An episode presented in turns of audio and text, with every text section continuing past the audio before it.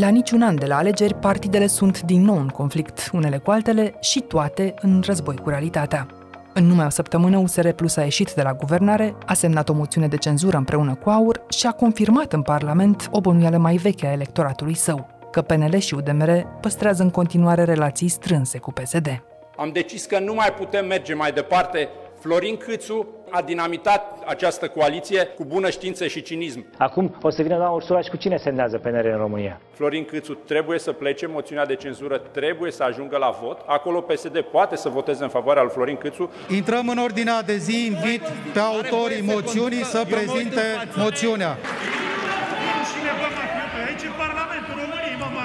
Uitați ce supărată e doamna Gorghiu. Încălcați Constituția. Urlați ca o maimuță și n-are nimeni voie să spună nimic altceva. Urlu ca o maimuță? De ce, doamna? Chestiunea guvernamentală nu este absolut deloc îngrijorătoare. Avem un guvern care merge mai departe, deci din acest punct de vedere nici o îngrijorare. E azi întreaga societate într-o degringoladă politică doar ca Florin Cîțu să poată prelua pe douăzeci și cinci septembrie puterea în partidul său, iar dacă o câștigă, câtă vreme o poate păstra. E timpul pentru o privire lucidă în interiorul P N L, dar și pentru recursul la memorie. Cât ne arată trecutul recent că se poate prelungi criza guvernamentală și mai cu seamă care se anunță a fi deznodământul, explică azi Adriana Săftoiu, fost deputat P N L și purtător de cuvânt la Palatul Victoria în timpul guvernării Convenției Democrate. Eu sunt Tanca Simina și ascultați On The Record, un podcast Recorder în care știrea primește o explicație. Adriana Săftoiu, mulțumesc că sunteți aici. Deschidem un nou sezon astăzi cu criza guvernamentală, că n-avem ce face. Am avea ce face, dar... Trebuie să ne explicăm ce se întâmplă, că altfel pare chiar că ne afundăm în lipsa de explicații. Și mi-amintesc că toamna trecută, înainte de alegeri, practic exista o singură promisiune, așa, la unison, aceea că va fi liniște patru ani, că toată lumea se va concentra pe învățământ, pe sănătate, pe administrație, de ce nu. Și acum... Ca alegător, vă întreb înainte de a vă întreba ca observator politic, ce sentiment aveți? De deja viu. E ceva ce am văzut și atunci când eram purtător de cuvânt în guvernarea Radu Vasile și era tot așa un amalgam de partide, după aceea ceea ce a urmat douăzeci și șase două mii, toată perioada C D R, și de asta spun că mă așteptam pentru că am văzut cum s-au format lucrurile acum doi ani de zile, nu doar acum un an de zile. Prea în grabă, fără principii? Nu numai prea în grabă și fără principii. În primul rând trebuie să spun că, fiind alături patru ani de zile de U S R în Parlament, am putut să văd și atitudinea noastră a P N L-ului față de ei, dar și a U S R-ului față de noi. Cele două partide nu se respectă. Sunt convinsă că cei de la U S R n-au privit și privesc P N L-ul aceeași mizerie, mult mai frecventabili decât P S D-ul, dar în sinea lor faptul că P N L-ul are un trecut comun cu P S D-ul și au format acel U S L, că a avut o atitudine, să spunem, de-a lungul timpului mai relaxată față de problematica penalilor. Pe de altă parte, P N L-ul se uita la U S R ca la un partid format pe picior, cu oameni imberbi, cu lipsă de experiență politică, de experiență administrativă. Niște răsfățați, cum li se zice. Niște răsfățați, preocupați foarte mult de imagine. Deci, practic, în cei patru ani de zile de coabitare în Parlament, în mod evident au fost foarte multe momente în care cele două partide au colaborat, dar părerea unui partid despre celălalt partid nu e una bună. S-au tolerat, dacă vrei, și din când în când mai izbucneau în spatele culiselor. Și au ajuns la guvernare pe această relație care, repet, nu avea la bază respect, ci i-a adus împreună aceeași idee, să batem P S D-ul. Așa a fost și cu C D R-ul, să batem P S D-ul. Iar țărăniștii la fel se uitau la vecinilor de istorie liberali, nu foarte cu zâmbetul pe buze, se uitau la P D ca la un partid care de fapt s-a desprins din F S N, deci un partid mai mult comunist cu fața umană. Deci și ei, la fel, în C D R, partidele respective nu și-au câștigat respectul și finalul a fost ceea ce deja știm. De asta îți spun că în ce privește această coaliție P N L U S R, în condițiile date, sigur că aveai nevoie de un om care să poată crea acea liniște necesară ca să construiască, nu liniștea necesară ca să ascunzi mizerii, că nu cred că despre asta vorbim, ci de liniștea necesară ca să construiască. Iar această coaliție, dacă e unde e acum, e în primul rând că mai mult s-a ținut cont de orgolii, vanități, ambiții sau mai bine zis încăpățânare, că uneori ambiția e bună, încăpățânarea e cea care distruge. Dar e orgoliul singurul păcat care a dus până la urmă aici? Dacă ar fi să ne uităm în fiecare parte, nu neapărat tabără, nu i-aș spune așa. Eu cred că în, în ambele părți, asta spun că, din păcate, ambele partide au acum ceea ce nu e așa, noi am tot cerut sau societatea a cerut, oameni tineri, dar să știi că ăsta e un mit și eu sper că ușor, ușor înțelegem că a fi tânăr și dacă vrei să ai și studii în străinătate, sunt lucruri bune, dar nu sunt suficiente pentru a gestiona treburile unei țări și încă ce țară grea, că România e o țară grea. Și atunci, da, eu îți spun că în ambele părți orgoliu și-a spus mai mult cuvântul decât interesul de a rezolva lucruri. De acord, înghițim broasca de la demiterea Vlad Voiculescu și am înghițit-o. Noi atunci U S R Plus și am mers mai departe. Dar când meniul devine numai din broaște, trebuie să schimb bucătarul. În momentul ăsta suntem acum. Au apărut discuțiile cu acest program în momentul când, bineînțeles, se apropia data Congresului la colegii noștri și atunci, ca să arate că se poate face ceva reformă, au legat abuziv desființarea secției speciale de Anghel Saligny. Care ar fi erorile sau trădările, dacă e cazul, fiecarei părți? Una dintre erorile pe care le-am văzut permanent e dorința de a-ți impresiona publicul. Adică se guvernează pentru aplauze, pentru like-uri. Da. Asta e eroarea U S R, da? Dar și a P N L-ului. Și a P N L-ului în egală măsură. Și a P N L-ului, pentru că și P N L-ul a încercat să arate noi suntem vioara întâi, noi suntem un partid istoric, noi suntem urmașii brătienilor. Nu ne spune nouă U S R-ul ce să facem și cum să facem. Deși avem douăzeci la sută. Cam așa ceva. Vrem să demitem un ministru, demitem pentru că este dreptul și prerogativa premierului. Este, cum dracu nu, că nu zice nimeni că nu e. Problema e că nu faci lucrul acesta așa dacă interesul tău este în primul rând țara și mai puțin imaginea ta și dacă vrei chiar și imaginea propriului tău partid. Când deja partidul devine mai important decât țara e periculos. Știi, tot timpul îmi place să fac referire la Mihai Manolescu, ministrul nostru de externe, despre care spunea ministrul italian că atunci când a văzut harta României ciopârțită, dictatul de la Viena leșinat, a scris acea frumoasă carte etică politică și în care spunea că într-o ierarhie a valorilor, partidul și șeful de partid ocupă ultimele locuri și că ei sunt doar instrumente ca să satisfaci principala valoare, țara.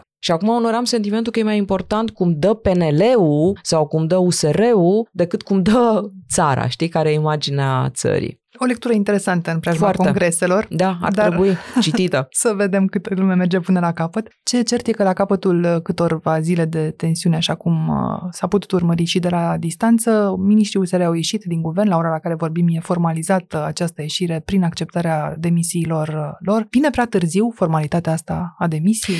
Sincer să fiu, da, cred că atunci când au spus că vor să iasă din guvern și să fie schimbat Cîțu, cred că ar fi trebuit să-și dea demisia. Faptul că au stat, nu știu, două, trei zile cât a durat de la intenție, au creat sentimentul că, sau poate că chiar au sperat că vor fi rugați să nu facă acest uh, lucru. Dar, în mod cert, criza așa cum e acum, de fapt, crește, nu se atenuează, nu prin pare plecare. Că se rezolvă. Și prin plecare, și prin, dacă vrei, apelul la dialog foarte târziu, adică totuși să ne amintim că liderii U S R Plus au spus că l-au contactat pe președintele Iohannis, care nu le-a răspuns la telefon, care i-a chemat după două sau trei zile, mi se pare că a fost mai degrabă o discuție așa de bifat, adică, ok, hai, n-am întâlnit că trebuia să ne întâlnim. Nu s-a prezentat vreo soluție, nu s-au analizat scenarii, a fost o întâlnire în care am trecut în revistă situația și momentul în care ne aflăm în această clipă. Deci n-am deloc sentimentul că cineva își dorește să rezolve această criză foarte repede. Așadar, costurile pentru noi ceilalți sunt? Da, cred că fiecare o simțim pe pielea noastră. Am rata la casă în euro. Nu am știut cum să fac să plătesc cât mai repede pentru că nu sunt sigură că până la sfârșitul lunii nu ajungem aproape de cinci lei euro. E și o scrisoare semnată de două sute de oameni de afaceri din România care îl roagă pe președinte să găsească o soluție oricare da, ar fi, ca toate astea să nu continue. Așadar, ei o adâncesc tocmai prin felul în care ni se adresează. Din păcate, trebuie să-i confirm pe cei care spun că această criză are legătură cu alegerile din P N L. Sunt convinsă că dacă nu ar exista aceste alegeri, s-ar fi discutat altfel și la Cotroceni și la Palatul Victoria. Dar, din păcate, alegerile astea din P N L par a fi mult mai importante decât uh, modul în care crește euro în raport cu leu. Le detaliem imediat ca să ajungem să și intrăm în profunzimea acestui subiect. Până atunci, să înțelegem care e totuși interesul președintelui în acest moment sau care pare să fie liniștea generală, un guvern al său, un guvern capabil să facă ce a promis. Eu nu văd foarte multă informație dinspre Palatul Cotroceni așa încât să ne pronunțăm în cunoștință de cauze, destul de ermetică comunicarea. Noi avem informații mai mult pe surse și când spun pe surse, presupun că sursele vin dinspre P N L, de, nu știu, președintele îl preferă pe domnul Cîțu și pentru că îl preferă pe domnul Cîțu, atunci nu îl debarcă din funcția de prim-ministru pentru că asta i-ar slăbi șansele de a deveni președintele P N L. Deci, nu știu exact dacă asta este cu adevărat varianta pe care și-o dorește președintele Iohannis, care altfel din declarațiile publice ne spune că nu intervine în viața partidelor. Deși aici trebuie să recunosc că ultima conferință de presă în care doar U S R-ul era de vină pentru această criză a fost cam lipsită de fair play, ca să spun așa. Noua alianță între U S R Plus și Aur este un afront adus românilor. Este prima reacție a președintelui Klaus Iohannis în scandalul izbucnit în coaliție. Șeful statului le reproșează celor de la U S R Plus că trădează voința cetățenilor. Și aici n-a fost corect, pentru că nu e doar U S R Plus vinovat pentru această criză aici, clar e vinovat și P N L-ul. Să ne întoarcem la greșelile trecutului, din care am putea pricepe câte ceva zilele astea. Sunt, m-am gândit eu, numărând așa și uitându-mă în urmă, cel puțin trei momente relevante. Unul e cel al anului nouăsprezece nouăzeci și șapte, urmat de guvernul Radu Vasile, exact, nouăsprezece nouăzeci și opt. Da. Este momentul pe care l-ați prins ca ziarist și în care P D-ul mm-hmm. atunci a provocat acea partid provocator, da, da, da. Îi cerea demisia lui Victor Ciorbea, a plecat după P D-ul. trei luni, să ne amintim, trei luni blocată pentru țară la momentul respectiv. În cele din urmă, ministrul mm-hmm. Traian Băsescu și colegii săi demisionari au obținut plecarea premierului exact, Victor exact. Ciorbea și revenirea la guvernare cu formula C D R. Deci, iată, se poate ceea da. ce cere U S R acum. Se poate și nu numai că se poate, dar mai târziu sau mai devreme, cred că se va întâmpla acest lucru. Cel puțin din ceea ce văd și recunosc și din discuțiile pe care le-am avut cu foști colegi de parlament, dar cu care am rămas în relații de la U S R, nu vor accepta reintrarea în guvern cu premierul Cîțu. Deci asta înseamnă o prelungire a acestui interimar de acum până pe douăzeci și cinci septembrie și în mod sincer nu cred deloc că lucrul acesta ne va ajuta pe noi, cel puțin din punct de vedere economic, adică e foarte grav să păstrezi un asemenea interimar până pe douăzeci și cinci septembrie și după douăzeci și cinci septembrie, după ce, nu-i așa, domnul Cîțu câștigă P N L, să luăm în calcul la modul foarte serios schimbarea domnului Cîțu. Poate să se gândească cineva realist că Florin Cîțu are șanse reale să rămână prim-ministru sau poate ar trebui să ne întoarcem la momentul nouăzeci și șapte? Eu nu știu dacă cineva e chiar atât de naiv. Nici măcar atunci, în nouăsprezece nouăzeci și șapte, cei de la P N C D știau că la va veni un moment în care trebuie să renunțe la domnul Ciorbea. Au prelungit acel moment doar pentru a nu da satisfacție imediat Partidului Democrat. Cam așa se întâmplă și acum, de asta spun că e culmea să nu te uiți în istorie și să vezi de ce au eșuat coalițiile. Pentru că există un tipar deja, te uiți și dacă nu vrei să eșuezi, nu faci la fel. Deci mai târziu sau mai devreme se va renunța la domnul Cîțu, dar pentru că nu dorim să dăm satisfacție U S R-ului, amânăm acest moment și pe de o altă parte și din cauza acestui uh, congres sau a celor două congrese. Când spun asta, mă bazez și pe ce s-a întâmplat în ultimele douăzeci și patru de ore. Dacă, într-adevăr, această criză trebuia să se stingă, discuția se purta altfel și cu președintele Iohannis și cu între P N L și U S R. E clar că se trenează până pe douăzeci și cinci septembrie situația. Și cuvântul redundant zilele astea, negocieri, va reveni după douăzeci și cinci sau după doi octombrie, când e congresul U S R plus, cu alți negociatori. Exact, exact. Cu alți negociatori și probabil că atunci cu dispoziție din partea tuturor să găsească o soluție la această criză. Putem să ne gândim că se mai poate lua discuția de la zero după acest moment, după toate câte s-au spus și s-au scris zilele astea? Foarte greu. De la hoți nu. până la infantili, nu, foarte până greu. la asociați cu aur. Din nou, doar ne uităm la istoria celor treizeci de ani din România, dacă vrem ne mai putem uita și pe la alții. În momentul în care depășești o anumită limită a confruntării politice, când deja ajungi să pui etichete dure, calomnioase, e foarte greu să mai găsești după aceea prietenie, colaborare, cooperare foarte greu. Deci vor merge, cum să zic, scrâșnind din dinți, disprețuindu-se și nu cred că mai pot merge mult înainte. Tocmai datorită faptului că sunt niște vârste în care orgoliul încă e foarte puternic și ego-ul e ne- necizelat.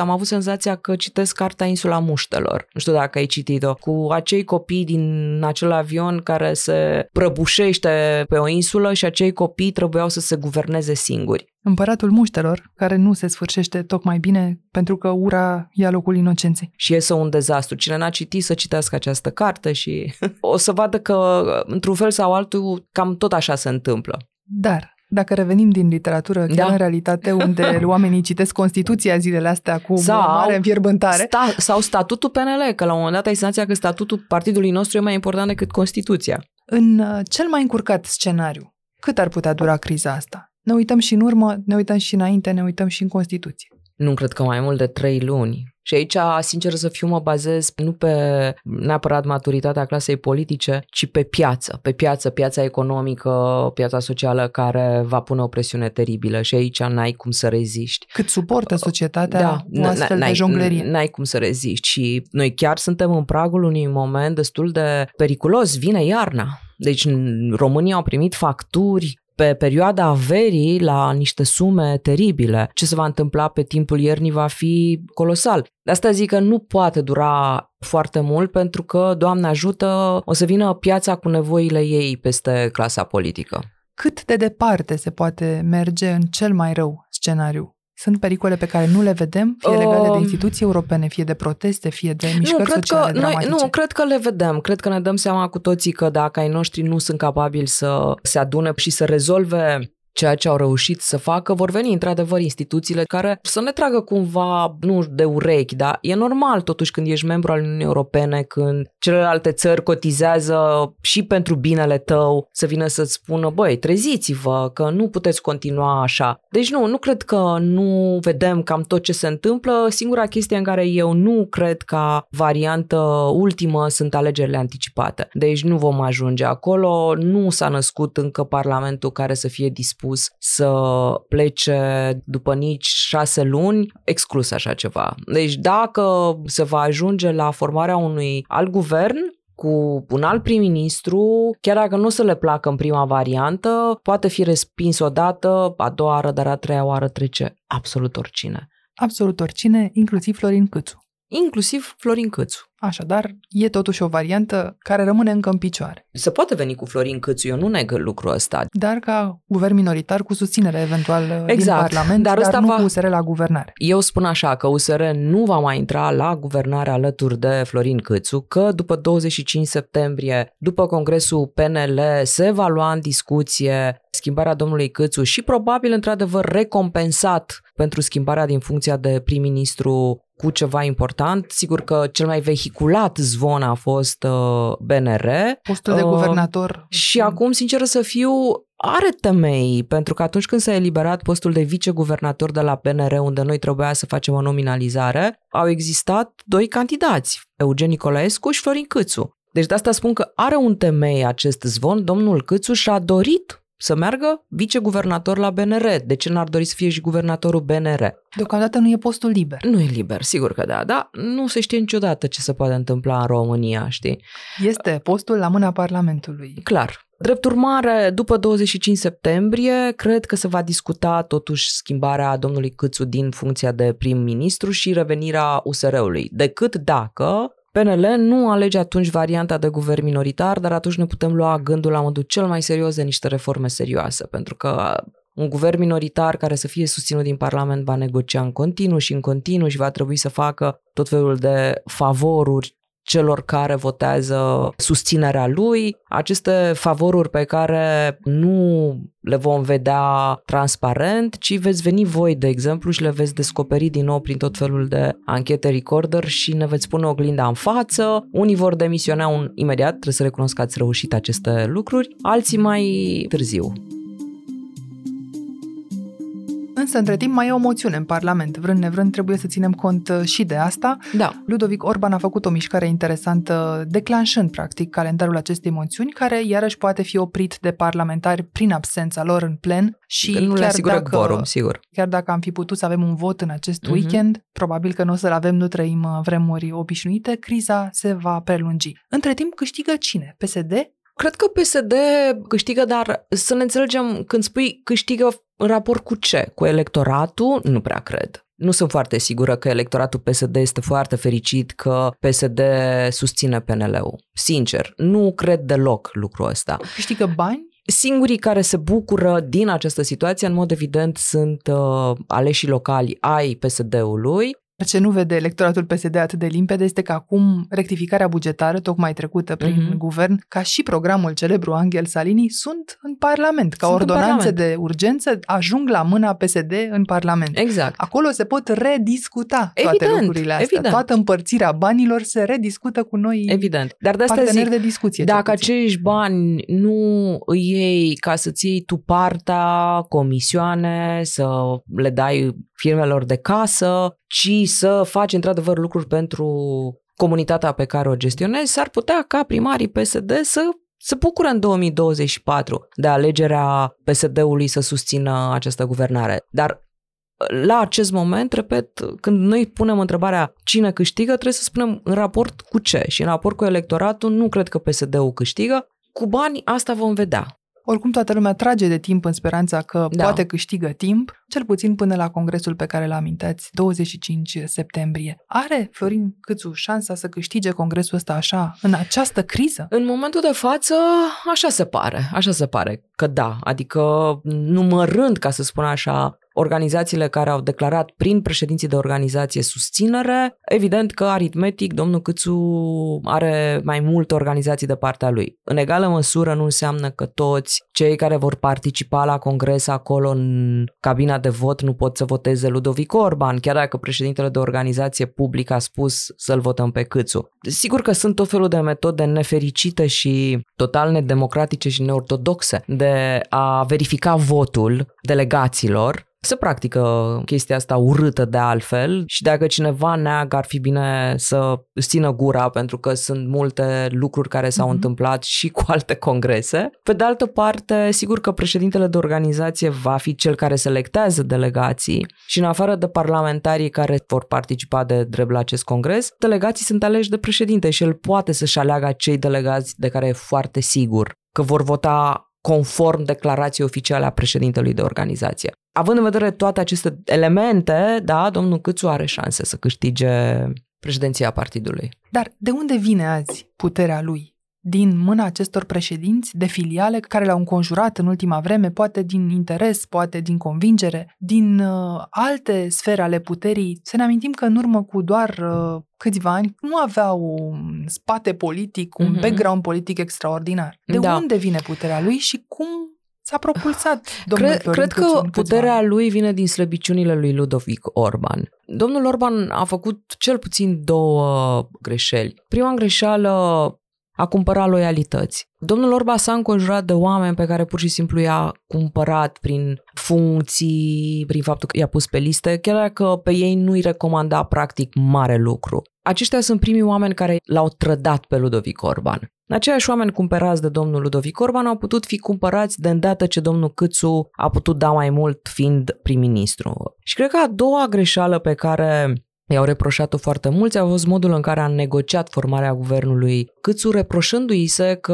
a cedat U S R-ului ministere foarte bănoase. puternice, bănoase, exact, că din perspectiva astea sunt puternice, că sunt nu bănoase, da, nu finanțele, că le-a cedat U S R-ului pentru ca să-și asigure postul de președinte la Camera Deputaților. Și l-a făcut pe domnul Cîțu preferatul, știi? Mm-hmm. Preferatul. Pentru că altfel eu, de exemplu, recunosc că Ludovic Orban este unul dintre foarte puțini oameni de partid pe care îi cunosc eu, cu o disponibilitate extraordinară de a vorbi și de a asculta oamenii. Uh-huh. Ludovic Orban răspunde la telefon, putem face acum o încercare. Să-l sun acum și vei vedea că dacă nu-mi răspunde, mă sună imediat ce poate. Dar calitățile domnului Orban au fost sabotate de aceste două lucruri esențiale. Iar eu sigur că mai adaug pe această listă și faptul că s-au făcut foarte multe promisiuni de care noi nu ne-am ținut. Și cea mai importantă promisiune a fost atunci când am spus că noi nu vom colabora cu P S D-ul și practic sub Ludovic Orban noi ne-am mărit numărul cadrelor cu o grămadă de P S D-iști.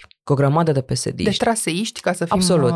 foarte concrete aici. De asta, știi, puțin au... mi se pare așa o mică ipocrizie când văd P N L-ul reproșându-i U S R-ului că a semnat o moțiune cu Aur. Măi frate, până la urmă U S R-ul semnează o moțiune cu Aur, nu e o alianță, cum se spune, nu e un pact pe termen lung. Dar noi ce am făcut? Care la fel am spus că nu vom colabora cu P S D-ul și am făcut-o. Și dacă cineva va spune, păi da, da, sub conducerea lui Ludovic Orban, o să vin și o să spun că da, sub conducerea lui Ludovic Orban, care l-a avut alături pe domnul Sighiartău, pe domnul Rares Bogdan, oameni care sunt în echipa Cîțu și care n-au spus nimic. Apropo de asta, aveți uneori sentimentul că și în P N L există o facțiune de tip Aur? Dacă te referi la modul în care ne raportăm la valorile tradiționale, da. Cel puțin.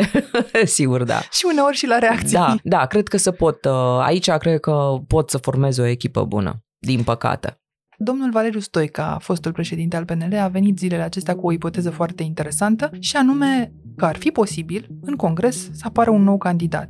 Cum a fost ales Andrei Marga, președintele Partidul Național Țărănesc, ultima tresărire a acestui partid? Peste noapte. Cum a fost ales Victor Ponta, președintele P S D, când Joana era candidatul principal? Peste noapte. P N L poate să facă același lucru. Cunoscând bine P N L-ul, îl vedeți în stare să accepte o astfel de mutare surpriză? Și să îmbrățișeze un nume nou în Man, ultimul moment? Știi cum, depinde din partea cui vine această mutare. Orice partid care dă președintele țării se uită la ce își dorește președintele țării. Deci nu e vorba doar despre relația P N L-Iohannis, nu. Așa funcționează la noi. Știi, îmi vine să spun că România nu e pregătită de o guvernare monocoloră, adică să ai și guvernul și parlamentul și președintele în același partid. Se pare că nu funcționează prea bine lucrul ăsta la noi. Și atunci... Da, în situații de genul ăsta, partidul se uită, oare președintele ce părere are, oare președintele ce spune? Și vreau să spun că sunt suficienți oameni care știu să manipuleze această vulnerabilitate a partidelor. Poate că uneori președintele nici nu spune ceva, poate că nici nu s-a pronunțat, poate că nici nu a ridicat sprânceana, dar sunt suficienți oameni în fiecare partid, de fiecare dată în situații de genul ăsta, care lansează președintele va dori. Asta s-a întâmplat și în relația cu Traian Băsescu și cu Partidul Democrat, clar. Și atunci, ceea ce spune domnul Stoica are cumva o susținere în plan real, pentru că și domnul Stoica cunoaște mentalitatea partidelor și că dacă ți se impune, ți se dă această mutare, vezi că nu e o problemă foarte mare să reevaluezi. Nu știu, cum a zis colegul meu Rares Bogdan, după ce l-a criticat pe primarul de la Iași, Chirică și așa mai departe, în momentul în care l-a lăudat pe domnul Chirică că intră în partid, a spus că s-a schimbat contextul. Drept urmare, partidele sunt capabile să-și justifice tot felul de acțiuni care se întâmplă în douăzeci și patru de ore, peste noapte, peste zi, spunând s-a schimbat contextul. În egală măsură, sincer, eu cred mai degrabă nu în varianta asta pe care a oferit-o domnul Stoica, ci mai degrabă a unui congres extraordinar. După alegerea domnului Cîțu, mai degrabă un congres extraordinar. În câteva luni, într-un an... Ceva de genul acesta. Care să reconfigureze, de fapt, da. conducerea care se va alege pe douăzeci și cinci septembrie, într-un context da, delicat. Din două mii douăzeci și doi până în două mii douăzeci și patru, vai, din punct de vedere politic, atât de repede trece. Foarte repede trece această perioadă. Și P N L-ul va trebui să privească spre două mii douăzeci și patru și spre ce șanse mai are să câștige alegerile, așa încât să-și continue guvernarea după două mii douăzeci și patru. Ca să rezum așa discuția noastră, se prelungește criza, vrând nevrând, cel puțin până la congresele partidelor. E un uh, moment bun pentru reconfigurarea mesei la care se va lua decizia în cele din urmă. O astfel de coaliție în formula actuală poate să continue eventual cu un alt drept premier dacă și viitorul lider al P N L va fi de acord cu asta, dar cu șanse șubrede de a reforma cu adevărat România, de a face schimbări majore. Pentru partide în particular, alegerile de acum nu sunt neapărat o piatră de hotar, s-ar putea ca până la alegerile din două mii douăzeci și patru să aibă fiecare partid o altă conducere, poate și în lumina datelor de azi, dar criza guvernamentală continuă și nu e chiar de scurtă durată. Istoria ne-a arătat că nu se poate rezolva asta de pe o zi pe alta. Ați făcut o sinteză perfectă. În perspectiva unei reconcilieri, totuși, după aceste alegeri interne, ce au de învățat partidele din tot ce s-a întâmplat în aceste zile? Că nu se mai pot ignora, că președintele trebuie să fie partea unor discuții, că ambele au butonul roșu? În primul rând, cred că ambele partide trebuie să învețe că nu e suficient doar să-ți dorești să ajungi la guvernare și că nu e suficient să ai doar ca miză punerea P S D-ului în opoziție. Și dacă vor înțelege acest lucru, următorul guvern va discuta nu doar despre persoanele care vor fi miniștri, ci în mod real despre ce își propun ei pe următorii trei ani, care sunt trei obiective, trei ținte, le discută cum le vor atinge, care-i drumul, vor stabili câteva principii de guvernare pe care să le respecte, indiferent cum, adică chiar să și le respecte, pentru că aici adevărul e că s-au cam încălcat câteva reguli pe care le-au pus pe hârtie, dar probabil că nu le-au scris bine dacă au putut fi încălcate. Și să găsească într-adevăr oameni care să înțeleagă că persoana lor contează mai puțin în asemenea funcții și contează mai mult rezultatul muncii lor. Pentru că până acum ai sentimentul ăsta că e mult mai importantă persoana lor. Și în fine, eu tot aștept această maturizare a clasei politice care să înțeleagă că nu mai poți, ști, Margaret Thatcher spunea la un moment dat că nu poți guverna citind dimineața ziarele. În cazul nostru ar trebui să spun că nu poți guverna uitându-te de dimineață pe Facebook și câte like-uri ai. Adică trebuie să înțelegi că e mai mult decât această fugă de a posta imediat pe Facebook și de a arăta cine e erou. Știi, se spune, vai de țara care are nevoie de eroi. Și mi-aș dori ca România să ajungă în situația să nu mai aibă nevoie de eroi, pentru că tot având nevoie de eroi, înseamnă că noi tot timpul suntem într-o criză, știi? Eroii apar pe crize. Nu ar mai trebui să judecăm în termenii ăștia, a fi ministru înseamnă să fii un erou. A fi ministru înseamnă să fii pur și simplu un slujbaș. Atât, un slujbaș. E criza asta într-un fel și o criză de caracter. Da, asta e o problemă delicată. Recunosc că am avut la un moment dat o discuție pe acest subiect cu domnul Pleșu și nu mi-am amintesc să fie ajuns amândoi la vreo concluzie, spunând despre faptul că cunoaștem oameni cu expertiză chiar foarte buni în domeniul lor și în momentul în care ajung în politică și într-o funcție, oamenii aia se strică. Și îți dai seama că se strică exact pentru că e o problemă de caracter. Și te întrebai cum Dumnezeu să faci selecția oamenilor pe care ajungi să-i pui în funcții. Că uite, unii au școli în afară, școli înalte, au doctoratele făcute corect, la timp. Și totuși, ajungând în anumite funcții, și oamenii ăștia se pierd datorită mirajului puterii. Aici eu sunt convinsă, sunt, aici intru la categoria, am și o certitudine de beton și noi suntem de vină cetățenii. Și în primul rând suntem de vină mai ales cu cei pe care îi votăm. Exigența noastră ar trebui să fie mai mare în raport cu cei pe care îi votăm. Și tendința noastră este să-i scuzăm chiar și când lucrurile sunt clare, că aici e greșit. Nu-mi dau seama, acum îmi pun problema că generația copilului meu, generația fetei tale, vor învăța ceva mai mult despre democrație, despre ce înseamnă să fie un om politic responsabil și să voteze diferit, cumva diferit de noi, pe alte criterii și alte, să nu se mai tot îndrăgostească de oamenii politici, știi? Deocamdată liberalii au de votat un om până la al mai vota electoratul a doua oară. Corect. La fel, cei U S R-ul din U S R Plus au de votat un om. Dacă ei vor face alegeri înțelepte, poate vor reuși și alegătorii după aceea să facă a doua alegere mai înțeleaptă. Să sperăm că cuvântul înțelept va fi deviza acestor alegeri interne. Dar e în acest moment tratată șansa de a guverna România altfel? Încă nu. Încă nu, dacă din această criză se învață ceva, dacă apare omul care să îi învețe ceva din această criză, pentru că în acest moment nu, în acest moment criza este gestionată în funcție de nivelul ego-ului și a orgolilor. Și omul acesta poate fi altul decât președintele în funcție? Nu știu, eu mi-aș dori să fie președintele în funcție, pentru că funcția pe care o are președintele îi dă o autoritate și o forță teribilă. Sper să o poată folosi și să-și dorească să o folosească în interesul nostru. Când zic nostru, eu mă refer la noi ca cetățeni și mai puțin în interesul taberelor din cele două partide. Ați ascultat On The Record, un podcast produs de Recorder și susținut de Banca Transilvania. Ne găsiți pe Apple Podcast, pe Spotify sau pe orice aplicație de podcast pe care o folosiți. De asemenea, ne puteți urmări pe canalul On The Record de pe YouTube. Ca să nu ratați niciun episod viitor, nu uitați să dați subscribe. Vă recomandăm să ascultați și podcastul B T Talks, disponibil pe bancatransilvania punct ro slash podcast. On The Record are ca editori pe Cristian Delcea și pe Mihai Voina. Eu sunt Tanca Simina, ne reauzim vineri.